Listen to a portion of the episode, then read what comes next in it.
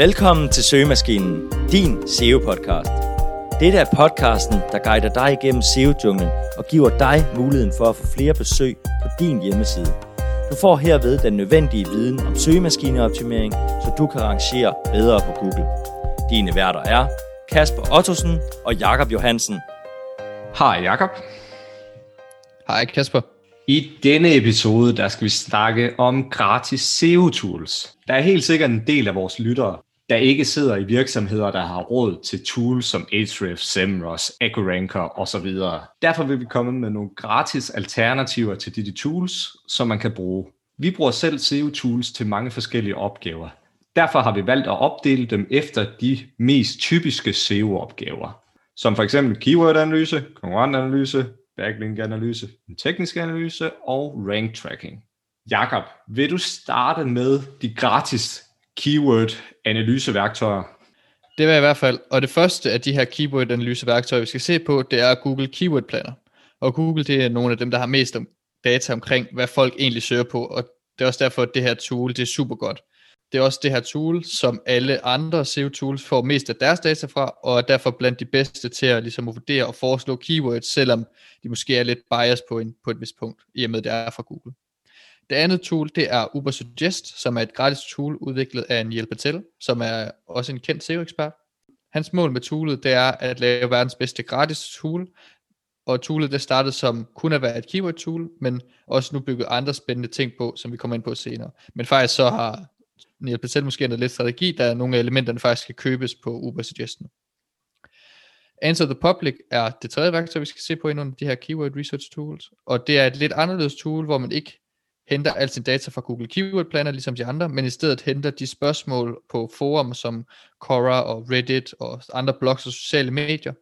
Værktøjet grupperer dem omkring nogle emner og keywords, og det er et sindssygt godt værktøj, når du skal komme ind på blogpost-idéer. Og jeg har ikke rigtig fundet et betalt værktøj, som faktisk gør det lige så godt som Enter the Public, når det kommer til det her. Der er også øh, Exploding Topics, som måske fungerer bedst på engelsk. Og det her det er et værktøj, som kan give dig inspiration til nye emner, som er på vej frem. Det viser, hvilke keywords, der er voksne inden for mange forskellige emner. Man kan også bruge Google Trends, men her skal man vide, hvad man kigger efter. Exploding Topics derimod kan give dig nogle idéer, som man aldrig selv var kommet ind på. Mange kender måske det her tool fra SEO-bloggeren øh, Brian Dean, som også er en af de her øh, velkendte eksperter. Kasper, vil du ikke øh, snakke videre lidt om nogle af de her konkurrentanalyse-tools? Det kan jeg. Det første tool er igen Ubersuggest. På Ubersuggest kan du indsætte din konkurrents URL og se alle keywords, som de rangerer for på forskellige sider. Der er også en funktion, der hedder Keyword Gap, hvor du kan finde de keywords, som konkurrenterne har, men du ikke har. Den kan også være med til at give dig idéer til nyt content ved at kigge på, hvad dine konkurrenter rangerer for. Et andet tool er Word Tracker Scout. Med dette tool kan du gå ind på en specifik URL og se, hvilke keywords, som bliver nævnt flere gange i teksten. Det er enormt brugbart, hvis du er i tæt konkurrence, og lige skal sikre dig, at du har husket at bruge de samme keywords, som dine konkurrenter har. Så har vi nogle backlinks tool, Jakob. Det har vi nemlig, og det første, vi skal se på, det er Google Search Console. Og hvis du bare skal holde styr på din egen indgående links, så har Google Search Console meget af det, du egentlig skal bruge. Du kan finde, hvilke hjemmesider, der linker til dig, hvilke sider, der ofte bliver linket til, og hvilken anchor text, der oftest linkes med. Derudover viser den også, hvilke sider dine interne links ofte linker til. Men det, som Google ikke giver os, det er, som mange andre tools gør, et, ligesom en score for, hvor værdifuldt de her linking sites, du har, eller referring domains, du har. Men selvom andre tools giver en score, så er der ingen garanti for, at det egentlig er rigtigt i Googles øjne. Vi skal også omkring Uber Suggest igen som et backlink tool. Og det her, det kan igen give dig et overblik over de her indgående links, og give dig et bud på også, hvor stærk du er med via de her metrics, som jeg lige nævnte før. Øh, det her tools, det vil du ikke finde alle de links, øh, men de fleste.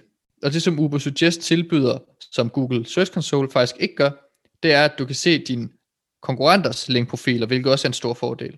Det vil sige, at du kan bruge det her værktøj til at finde, hvilke hvilke links dine konkurrenter har, og så prøve at replikere dem. De her links er ofte nogle af de nemmeste at bygge, og derfor kan være meget værdifulde for dig. Så har vi også nogle tools til teknisk SEO. Det første tool, det er Google Search Console. Search Console kan også hjælpe dig med teknisk SEO. Det er dog kun, hvis du har nogle tekniske fejl, som påvirker din rangering, at den fortæller dig, hvad der er galt. Men så kommer den også med en specifik melding på fejlen. Den fortæller også, hvis din hjemmeside ikke er mobilvenlig, og hvis den ikke lever op til de nye Core Web Vitals regler. Så har vi Google PageSpeed Insight.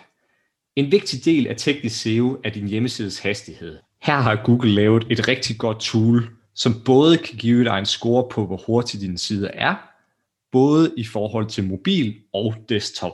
Derudover kommer den også med meget specifikt forslag til, hvad du skal forbedre, for at din hjemmeside bliver hurtigere. Det der er nok et tool, som bliver endnu vigtigere i fremtiden med den nye UX Core algoritme, som Google siger kommer omkring maj. Det næste tool, det hedder Sideliner. Det er et gratis tool, der kan hjælpe dig med at finde dine tekniske problemer på din side, som for eksempel 404 sider, forkerte redirects, duplikeret content og broken links. Du kan også sammenligne din hastighed med gennemsnittet af de sider, den har indekseret. Det er et super fint tool, der kan hjælpe dig godt på vej med de værste tekniske fejl. Det sidste tool, det er Screaming Frog. Screaming Frog er et værktøj, som bruges til at crawle din hjemmeside, både vedrørende links, billeder, CSS, scripts osv. Den gratis version kan crawle op til 500 URL'er. Screaming Frog kan benyttes til en masse forskellige ting, blandt andet optimering af interne links, finde fejl i title tags, metabeskrivelser, canonical file og en hel masse andet. Kort sagt, så er dette et værktøj, som i den grad kan hjælpe dig med at finde tekniske elementer, hvor der er fejl, som mange andre ikke opdager. Derfor vil vi helt klart anbefale dig at tjekke det ud. Det sidste, vi skal komme omkring på listen, det er rank tracking tools, og vi har forsøgt at finde nogle gratis tools øh, for, for, for rank tracking, men hvis vi skal være helt ærlige, så er der ikke rigtig nogen, der kommer i nærheden af Google Search Consoles niveau, som er gratis. Så derfor så vil vi anbefale, at I bruger det her, hvis I er ude på udkig efter noget gratis. Toolet giver dig et rigtig godt billede af, hvilken placering du rangerer på med forskellige keywords. Og dertil så kan du også sortere efter landingssider, som du nemt kan dykke ned i, for at finde ud af, hvilke specifikke sider, der så rangerer på de her søgeord. Selvom vi begge godt kan lide vores rank tracking tools, som for eksempel AccuRank og SEMrush, så må man også indrømme, at Google Search Console er super fedt og har meget af den data, man egentlig skal bruge. Det var de gratis SEO-tools, som vi vil anbefale dig at bruge. Der findes selvfølgelig mange gode alternativer, hvis man vil nørde endnu mere. Hvis du ønsker flere afsnit omkring forskellige SEO-tools, så kan du gå ind og give os en anmeldelse på iTunes, eller hvor du lytter til podcast, og fortælle, hvad du gerne vil høre mere om. Tusind tak, fordi du lyttede med.